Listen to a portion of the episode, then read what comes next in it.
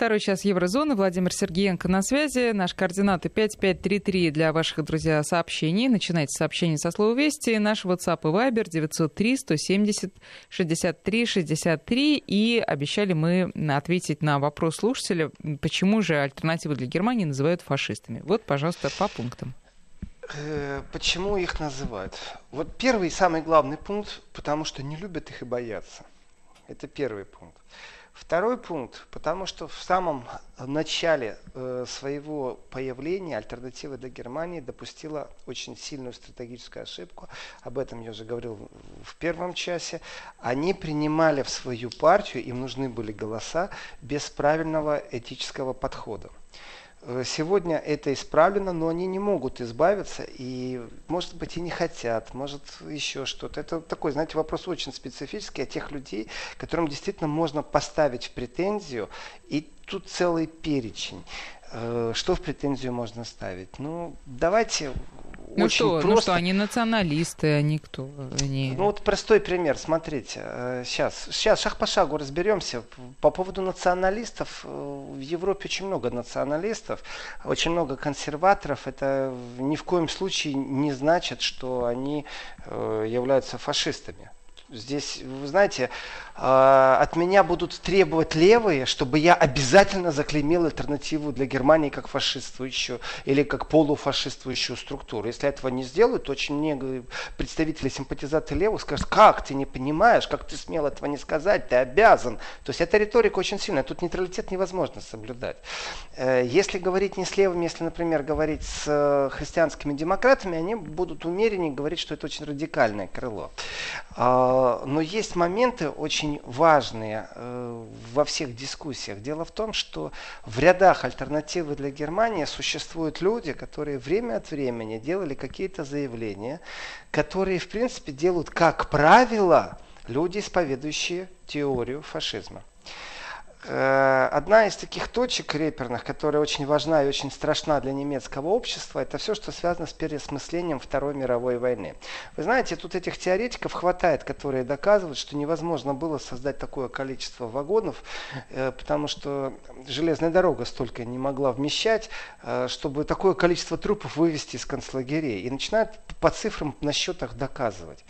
Есть другая группа теоретиков, которая говорит, что в принципе те ошибки, которые сделал это абсолютно не касается к немецкому народу, мы все равно нация великая, и э, подумаешь, там, 7 лет у власти, там, войну проиграли, э, народ-то мы все равно национально великий, нечего нам рассказывать, что мы несем вообще ответственность, историческую ответственность и прочее. Эти э, разговоры всегда присутствуют в обществе, всегда. И при некоторых, скажем так, попытках спровоцировать эти разговоры именно в определенном направлении, то ты видишь, насколько общество разъединено. Это очень важный момент, вот это вот разъединение общества. Потому что э, само понятие фашизм, мы понимаем, что это такое, но можно ли партию, которая сегодня существует в Бундестаге, клеймить как фашисту, извините, я этот вопрос переадресую к самим немцам. То есть вы ходите по тем же тропинкам в парламенте, по тем же столовым, входите в те же уборные, голосуете вместе с ними. У вас фашистская партия действительно в Бундестаге Бундестаге? Или это вы всего лишь навсего включаете эффективность помоек политических, которые нужно на оппонентов выплеснуть? Ведь здесь никто не стесняется в контексте, знаете, так, довести до грани уголовного преследования, но так, чтобы суд не проиграть, знаете. Э, поэтому с точки зрения оскорблений э, и с точки зрения э, дерьмометания друг в друга, это нормально, это привычно все. Другое дело, ну не рассказывайте мне сказки, что у вас фашистская партия в, в парламенте сидит. Если она у вас сидит, тогда у вас что-то не то с парламентом. Распускайте парламент, переосмысливайте, что вы делаете, вообще что у вас происходит. Поэтому легитимность партии «Альтернатива для Германии» в Германии, она абсолютна. И перепроверена не только Конституционным судом. Э, она уже, можно сказать, перепроверена временем и избирательским правом. Но э, левые по-другому не воспринимают альтернативу для Германии. И ошибка альтернативы для Германии была именно вот э, в самом начале пути. Является ли эта партия фашистской? Я скажу нет. Она не фашистская партия. Если она фашистская, то давайте разрывать тогда дипломатические отношения с государством, в котором фашистская партия сидит в парламенте.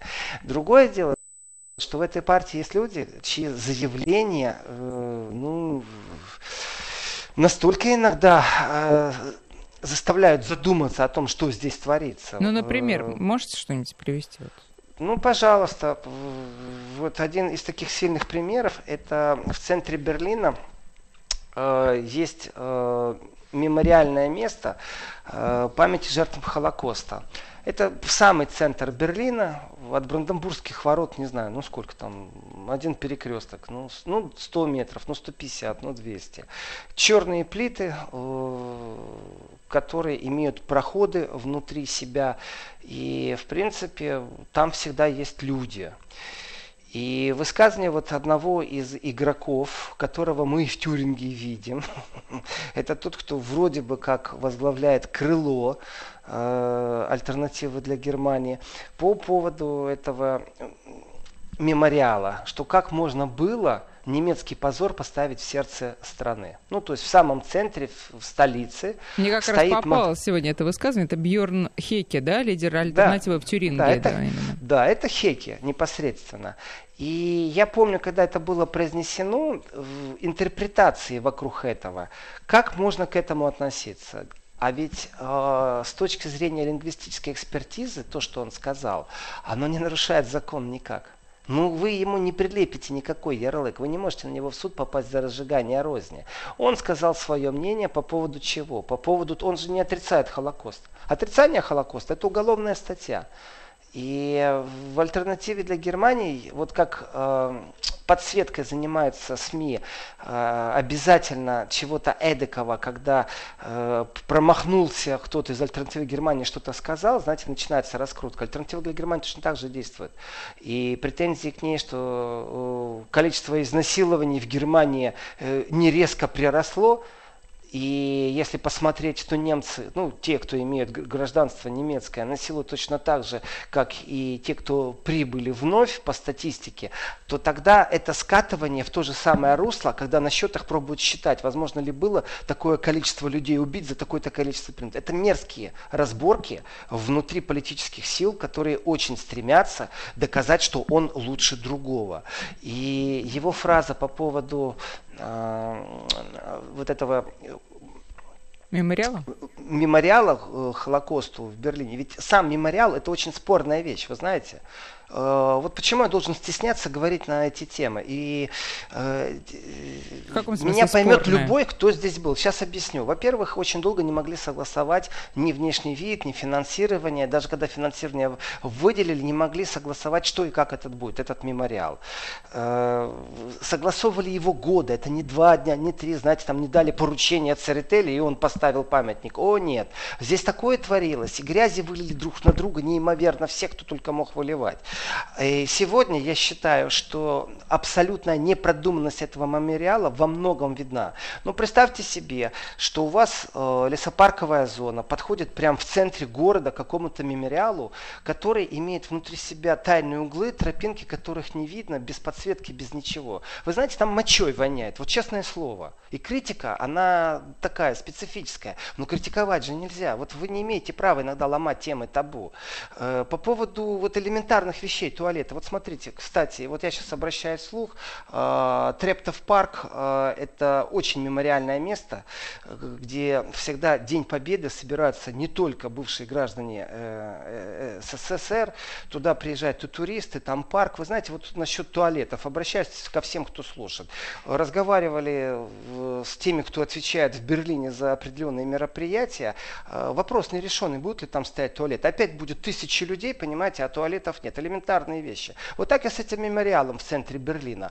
И Но это же не претензия к мемориалу. Нельзя. Это же Нет, это не претензия к мемориалу, к тому, это претензия к непродуманности. Не к продуманности этого мемориала. Непродуманности. Непродуманности ухода за мемориалом. Я должна сказать, что сам мемориал, э, я уверена, что многие слушатели там были, он производит сильнейшее впечатление. То есть он свою задачу выполняет. А вы уверены в том, что вы сейчас говорите, Катя, что он выполняет свою задачу? Да. Вот я сейчас я приведу просто цитату. Мне нужно будет, я не знаю, минут пять я ее сейчас найду. Это тоже заявил один из АФДшников, что как вы хотите э, действительно задуматься о трагедии Холокоста, если у вас по этим камням прыгают дети, смеются и э, открывают там пиво и курят ну, Слушайте, наркотики. а некоторые на кладбище тем же самым занимаются. И что Правильно. Теперь? Это дискуссия, которой не надо стесняться выполняет функцию или не выполняет, поэтому разговор был очень долгий и длинный, и тяжелый по открытию мемориала. Есть вещи, которые должны дискутироваться обществом, это не должно быть тема табу. Так вот, с приходом АДГ к, к тому, что они стали игроками, то, что сейчас в Тюринге произошло, это с помощью АДГ был перешагнуть Рубикон выбора э, главы правительства. То есть АДГ стала политической силой, которая влияет, не просто там, знаете, какая-то оппозиция. Вот левые в Бундестаге – это оппозиция, с ними никто не считается. Как бы они симпатично нам не говорили, какие бы заявления ни делали, с ними не считаются. Вот точно так же э, левые гордились, что с ними считают, что они возглавляют правительство. Вот первый раз альтернатива для Германии стала той силой, которая влияет пусть это и на земельном уровне, но на избрание правительства. Вот чего они испугались. И тема табу говорить, а можно ли работать с фашистской партией? С фашистской партией нет. А что у вас фашистская партия в Бундестаге?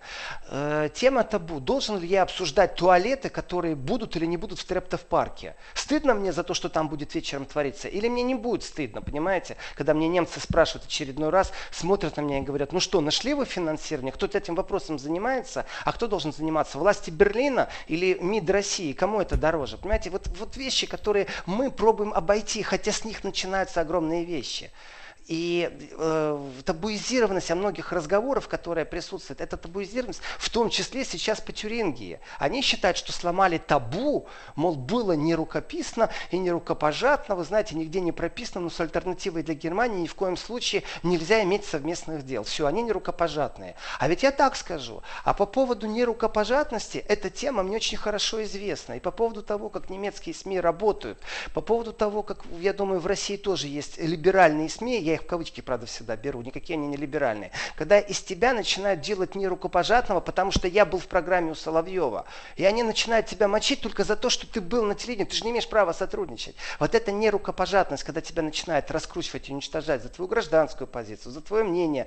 У меня получается внутренняя цензура, ты туда не ходи, вы мне указываете, куда ходить, ты это не говори, а дальше начинается самое страшное, ты это не думай. И вот если я себя поймаю на внутреннем цензоре, заканчивается моя объективность. У меня есть личные симпатии или антипатии, но четко глядя на немецкое общество, я знаю точно, что здесь медийное пространство зачастую мочит просто так, потому что им так хочется. Есть ли у них отмашка сверху? Я не знаю. Они же доказывают, что у них общественно полезное телевидение, что это всем денег дали, понимаете, и там под контролем, все это так демократично. Да это миф, иначе не было бы доказательств много. Ни методичек, которые спускают на телевидение, ни условий, при которых Меркель принимает участие или не принимает в дебатах, когда она выдвигает себя на следующий кандидат. И тут мы возвращаемся к теме договоренности или, или сговоров. Это вот на э, двух чашах весов лежит, по-моему, в два, два этих слова, и на это обращает внимание наша слушательница Татьяна, которая, возвращаясь к первой теме сегодняшней программы про произошедшее в Тюринге, пишет, это не сговор, это договоренность. Иначе никогда никого не выберешь, если каждая партия будет голосовать только за своего и против э, голосовать э, чужих. Вы согласны с этим? Вот как тут, где По грань поводу... между договоренностью и сговором? По поводу договоренности и сговором. Э, никаких доказательств того, что есть договоренности или был сговор. Договоренность это значит вещь легальная. Сговор это значит, что договорились, но при этом не афишируют, это все нелегально. Договоренности у нас нет, это точно, это отсутствует. По поводу сговора я не знаю. Это сегодня не знает в Германии никто, так чтобы с уверенностью сказать, но есть предположение. И еще раз, я возвращаюсь. Дело в том, что спецслужбы это те, которые могут заняться этим вопросом. А вообще они имеют право заниматься этим вопросом. Договорить, что это, доказать, что это был сговор.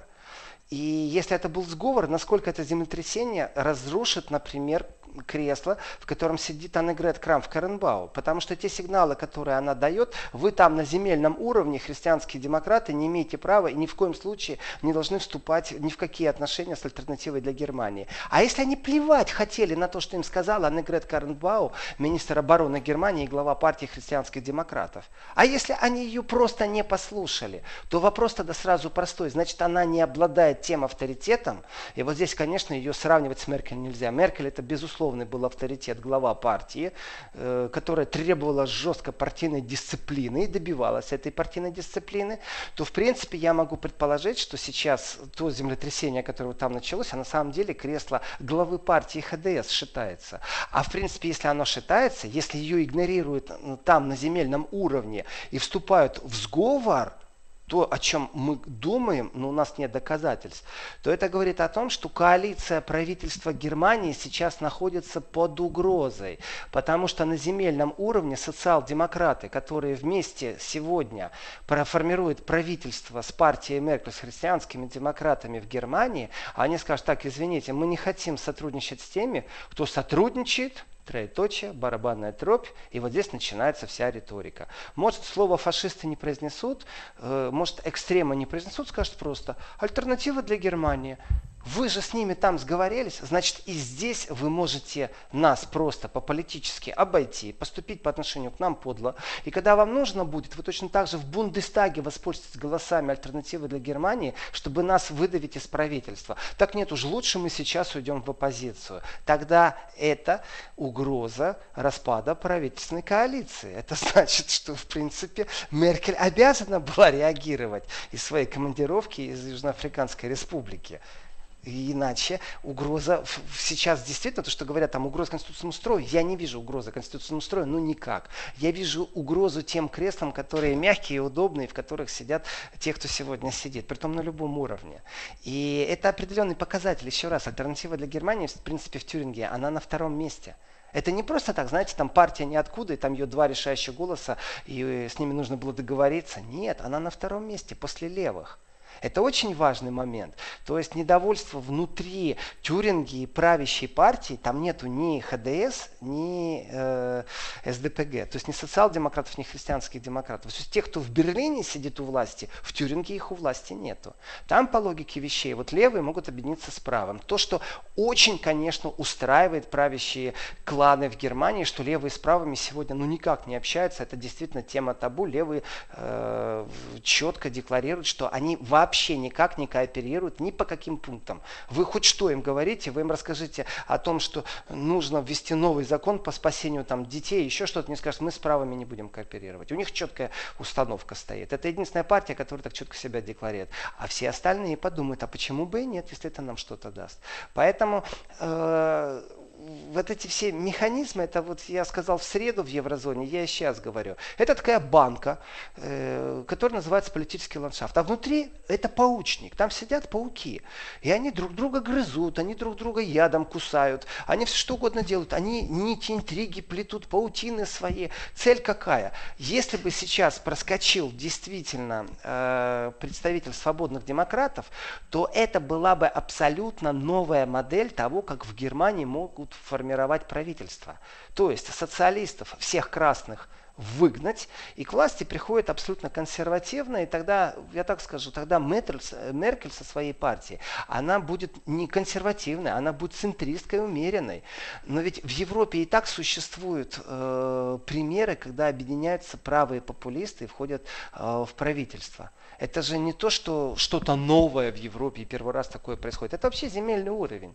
У нас э, пример Италии есть, у нас пример Австрии есть, когда с правыми популистами, ну, так зваными, ну, их все называют популистами. И их консервативные убеждения на самом-то деле, вот если рассматривать, они националистические в контексте, что им надоело быть несуверенными. Они не вписываются в парадигму вот этой объединенной Европы э, с ее бюрократическими коридорами, в котором нет национального права. Они действительно не вписываются, поэтому против них так сильно и протестуют, потому что это очень удобно руками левых бороться с э, вот этими ультраконсерваторами. Это очень удобно. При этом оставаться так посередине, так, знаете, все перекрестились и сказали, слава Богу, что вот Меркель осталась. Они говорят, да нет, она вообще предатель, отечество в опасности. Я цитирую сейчас альтернативу для Германии по поводу отечества в опасности. Э, потому что она насаживает, в принципе, недемократическим путем определенные решения. Ну, там мигрантская проблема, она все время звучит. Она все время звучит. И э, в этом отношении э, Тюринга, она как лакмусовая бумажка. Насколько немецкое общество действительно готово или не готово к демократическим изменениям. С точки зрения закона демократии в Тюринге не произошло никаких нарушений. Нет нарушений. Но почему тогда немцы говорят, что демократия в опасности, что демократию похоронили? Почему немцы начинают уходить в 30-е годы и вспоминать все сговоры, которые тогда происходили, и все это привязывать к Гитлеру, и не стесняться, э, ну, действительно, всячески медийно, не медийно во всех выступлениях мочить альтернативу для Германии. Потому что у немцев существует два страха. Первый страх – это абсолютно ярко выраженный политический страх того, что строй в Германии может измениться, что к власти могут прийти действительно не те, кто сегодня у власти, люди не только кресло поменяют, но и мировоззрение Германии будет э, действительно консервативным, а не либерально умеренным, демократичным, толерантно терпимым по отношению всего, что делает верхушка. Это первый страх. Имеет отношение только к власть имущим. Но есть же и второй страх. А второй страх, это не имеет никакого отношения к политическим вещам, это страх народа. Потому что внутри народа нет, знаете, такого э, принятия фашизма. Наоборот, немецкий народ в своем контексте, это действительно нам сегодня союзники с точки зрения переписи истории, то, что вытворяет Польша сегодня, то, что некоторые политики заявляют, в этом отношении Германия четко стоит на понятии, что такое преступление нацизма, кто несет ответственность. Они не пересматривают это. И э, в контексте народного понимания того, что происходит, я вижу абсолютную спекуляцию. Когда тысячу людей выходят на протесты против того, что с помощью а, альтернативы для Германии кто-то стал парламентарием, то получается так. Здесь все демократически по-честному. Альтернатива для Германии может голосовать за кого хочет и как хочет. Она не обязана ни, ни перед кем отчитываться. Был сговор? Докажите. Докажете? Осудите. Осудите, если не можете по уголовному кодексу, осудите морально. И вот на этих страхах, что придут сейчас фашисты, начинает играть и мейнстрим, и медиапространство, и политики. А вот это уже спекуляция. Потому что то, что народ против фашизма, это положительно. А то, что вы пробуете демократию перевернуть и говорить, что наоборот, это угроза демократии, то вы знаете, так получается так. Кто первый пришел и сказал, я демократ, то ты выиграл. Потому что как только если я демократ, тогда же не может быть, что вы тоже претендуете на мое место. Например, министр президента Тюринги, вы тоже демократ. Но это же на перегонки бегать и друг другу говорить, это демократично, это не демократично. Но это смешно, это же не детский сад. Но, а как вы прогнозируете в Тюринге, чем закончится это дело? Ну, закончится понятно чем, потому что четкая установка э, региональному отделению Тюринги от Аннегрет Крам в Каренбау пришло, что не создавать союзов с СДГ ни при каких обстоятельствах. Это значит, что нет политической силы, даже на земельном уровне, которая взяла бы на себя ответственность, чтобы СДГ э, войти в единое пространство. С точки зрения сейчас э, повторных выборов, вот механизм, все-таки, давайте так, э, все включили заднюю передачу вот все полностью. И подача Кемериха в обставку, это уже все, это уже факт. Кстати, посчитали по закону Германии, сколько он денег получит за то, что он один день был министр-президентом, он кучу рекордов поставил. Один из рекордов это э, самый короткий през, министр-президентский срок глава земельного правительства. Один день продержался. А вот с точки зрения тоже очень хорошо. Он за один день работы 93 тысячи евро получит. О. это надо пере... Да.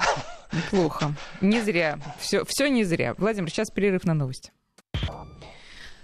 12.35 в Москве. Владимир Сергеенко. Последние полчаса еврозоны. Вот тут вот э, из э, э, Архангельской области пишет интересное сообщение в ответ на э, ваше сообщение, что 93 тысячи евро получил э, за один день. Вот этот, получит, э, получит. Получит, да. Избранный, как правильно говорить, министр-президент. Министр-президент. Да, Тюринги. Я так думаю, что президент это должен заплатить все расходы на выборы, раз он сам подал в отставку, пишет Татьяна. Ну, вот так вот. Есть, есть закон по поводу его совести, сможет ли он э, эти деньги отказаться от них и перевести куда-то в фонд помощи, это его будет э, проблема.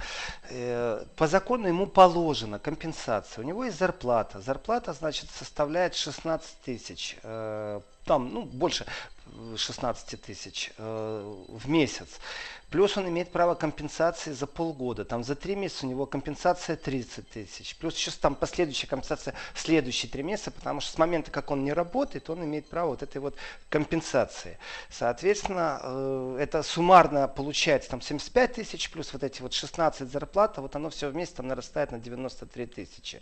При этом э, его заявление о том, что он уходит в отставку и хочет себя смыть позорное пятно, э, ну, мол, это ж позорно, что тебя с помощью альтернативы для Германии просунули.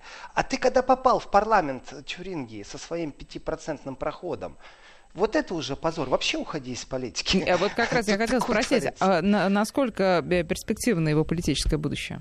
Да никакое оно не перспективное, если честно. Вообще не вижу никаких перспектив, потому что его глава, у них э, Линденберг, глава партии, вот он тут же собрал партию, чтобы э, проверить, доверяют ему еще или не доверяют быть главой партии. А это, в принципе, где там Тюринга. Тут, я же говорю, землетрясение на самом деле в Берлине.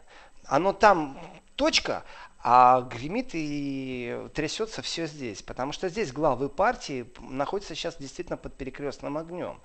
И давайте так, Кристиан э, Линднер, он устоял, он получил доверие от своих однопартийцев. Э, разговор, почему идет о доверии партийным лидерам? Да потому что нужно вернуться к понятию сговора.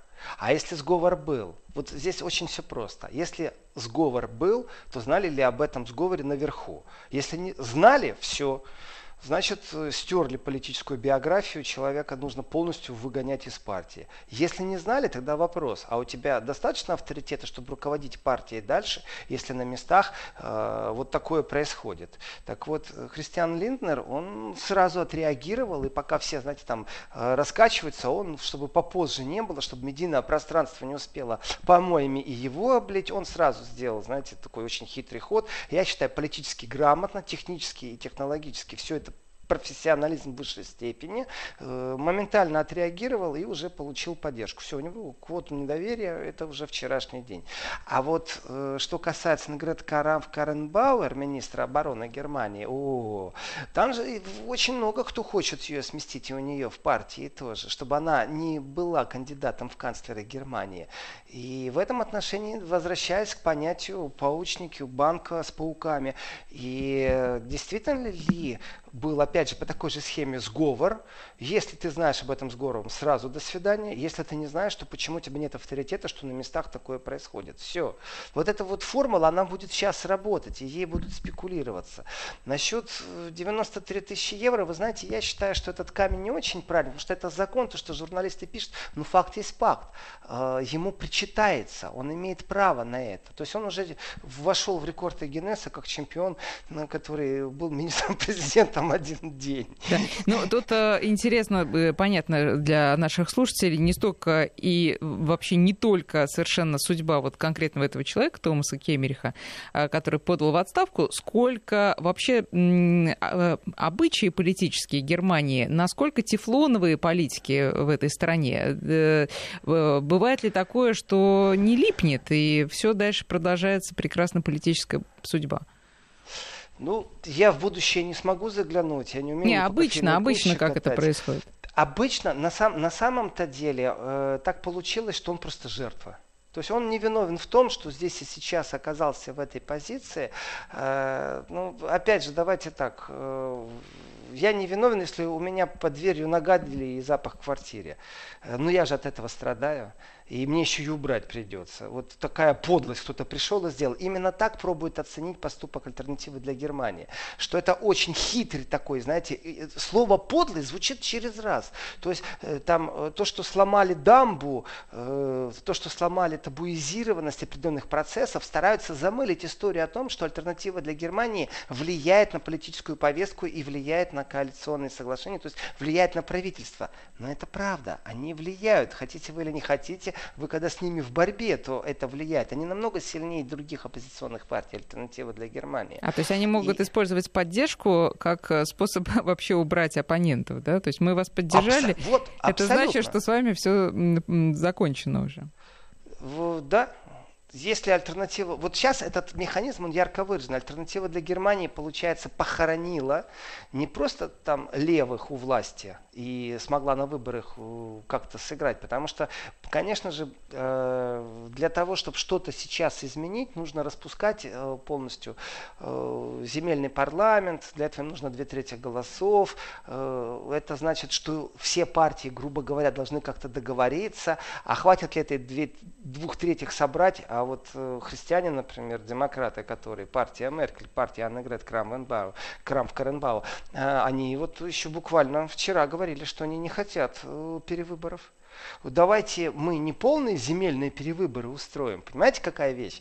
Ведь одно дело э, не признать министра-президента, вот он ушел в отставку, и начать новую кандидатуру согласовывать. И делать это так долго, пока не найдем компромисс.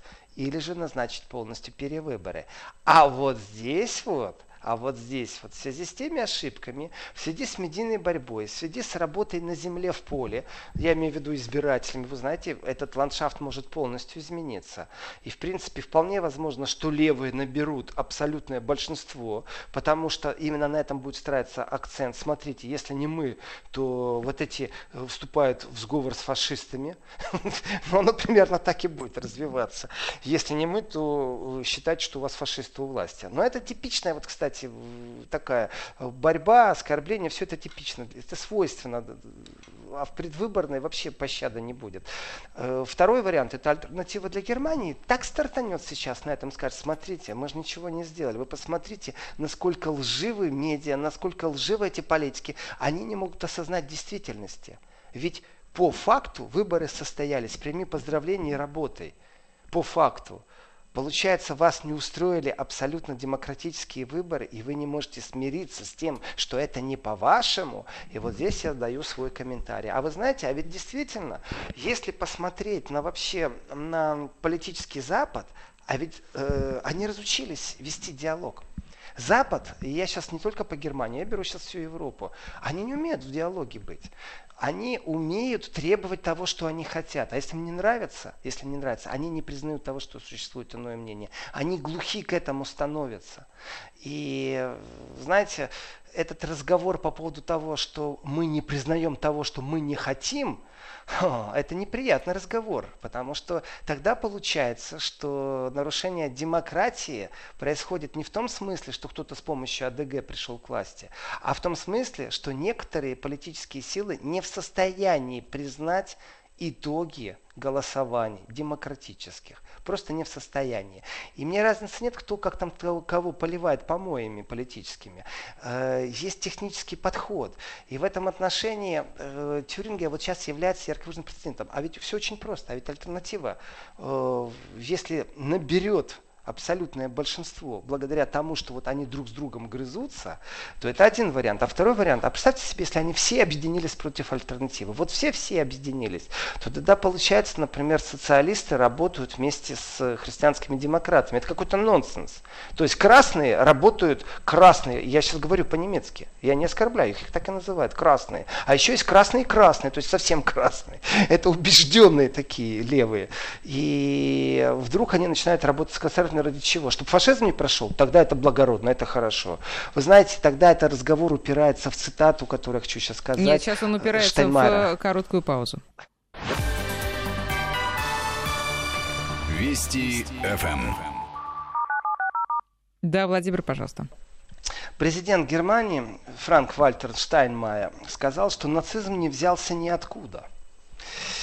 Э, фраза очень сильная и очень жесткая на самом деле. И вот если исходить из того, что демократия в опасности, демократия в опасности, то как раз альтернатива говорит, что демократия не просто в опасности, а ее уже больше не существует.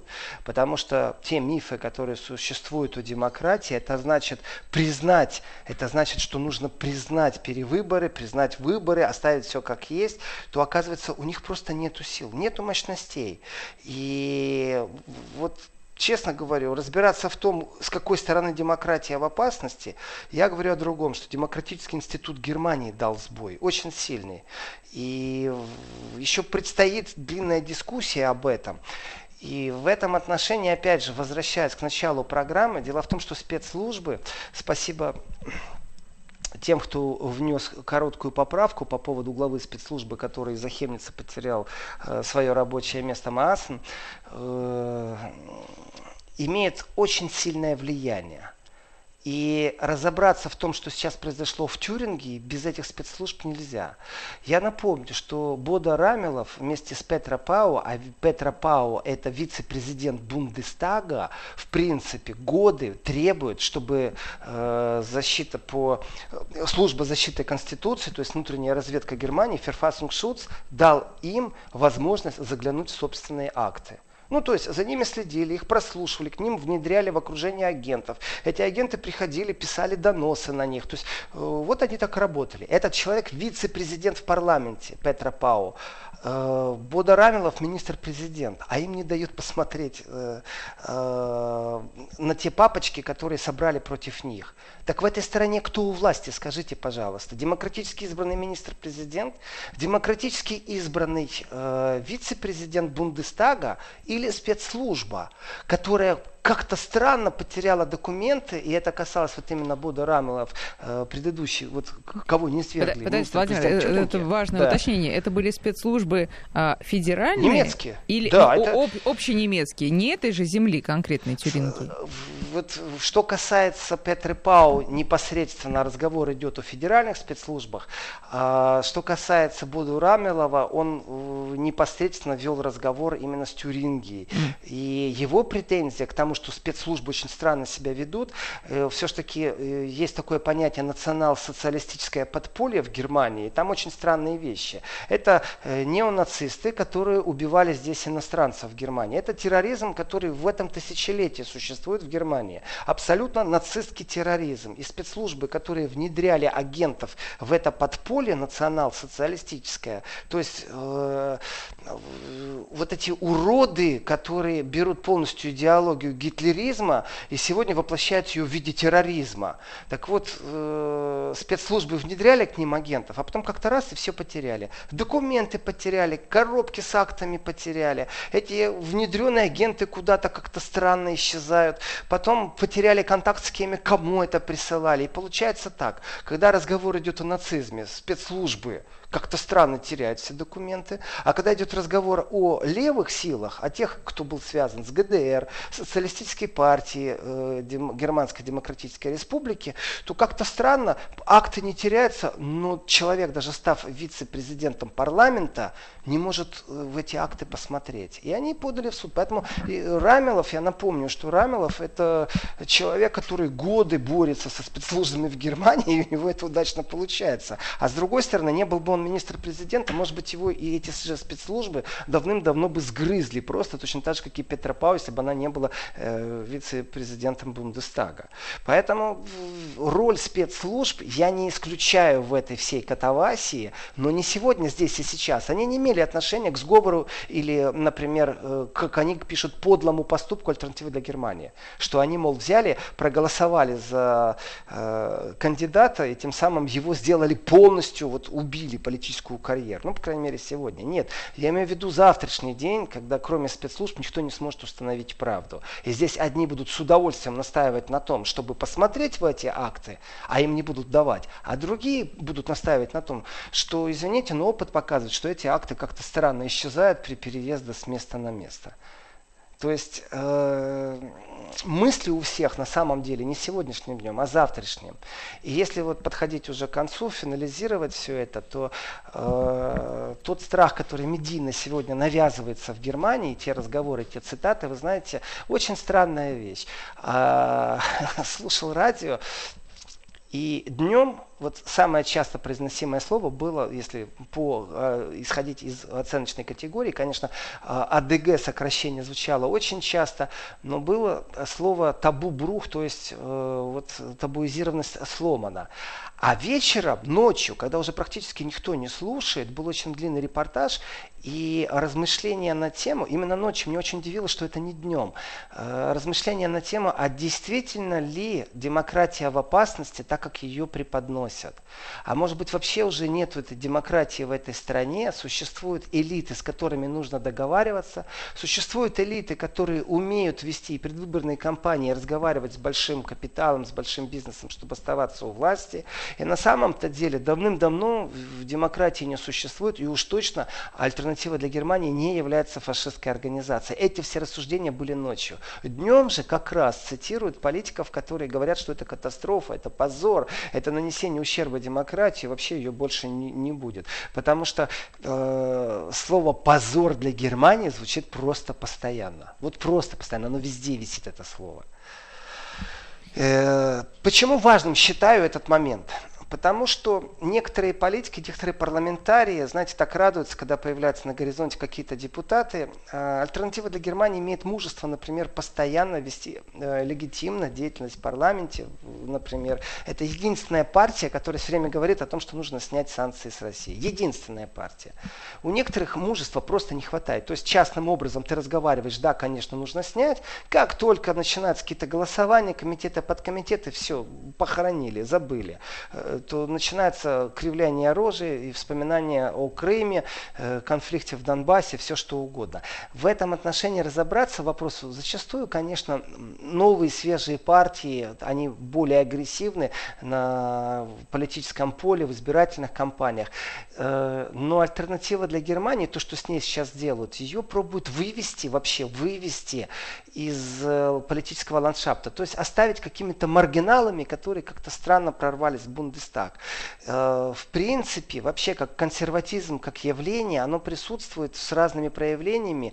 И вот Германия все еще является исключением. То есть пример Италии и Австрии говорит о том, что с так зваными правыми популистами можно вступать в правительственные коалиции. В Германии все-таки э, с этим большая проблема и в будущем больше. То есть альтернатива будет прорываться э, туда, куда нужно ну, скажем, проявить не только кураж какой-то гражданский, э, но еще иметь просто вот политическую смелость, то, что не хватает зачастую другим политикам. И в этом отношении акцент на альтернативе для Германии, я даже не знаю, как к ним сейчас относиться. С точки зрения посочувствовать им, понимаете, э, у меня желания нет, сами пробьются. Понять механизмы, по которым их просто уничтожают как политическую силу, а они становятся все сильнее и сильнее, это намного важнее. Является ли альтернатива для Германии на внешнем периметре другом России? Э, нет, я считаю, у них прагматичные взгляды по отношению к Германии. Если вы друг Германии, значит значит им все равно с кем дружить. Это мое глубокое убеждение. Все остальные могут заигрывать то с американцами, то еще с кем-то. А эти абсолютные немцы. И в этом своем абсолютизме они, конечно, к власти врутся, им предписывают, что они стремятся и к патриархальности системе в партии, к фюрерству, э, что только им не приписывают. Но они сила, которая существует. И после Тюринги четко понятно, что эта сила, эта сила, она э, в любом случае э, заявила о себе как та сила, которая играет и которая влияет на то, какое правительство будет в Германии, пусть и на земельном уровне. Владимир, на этом на сегодня все. Владимир Сергеенко. Завтра в 11 часов снова в эфире Вести ФМ.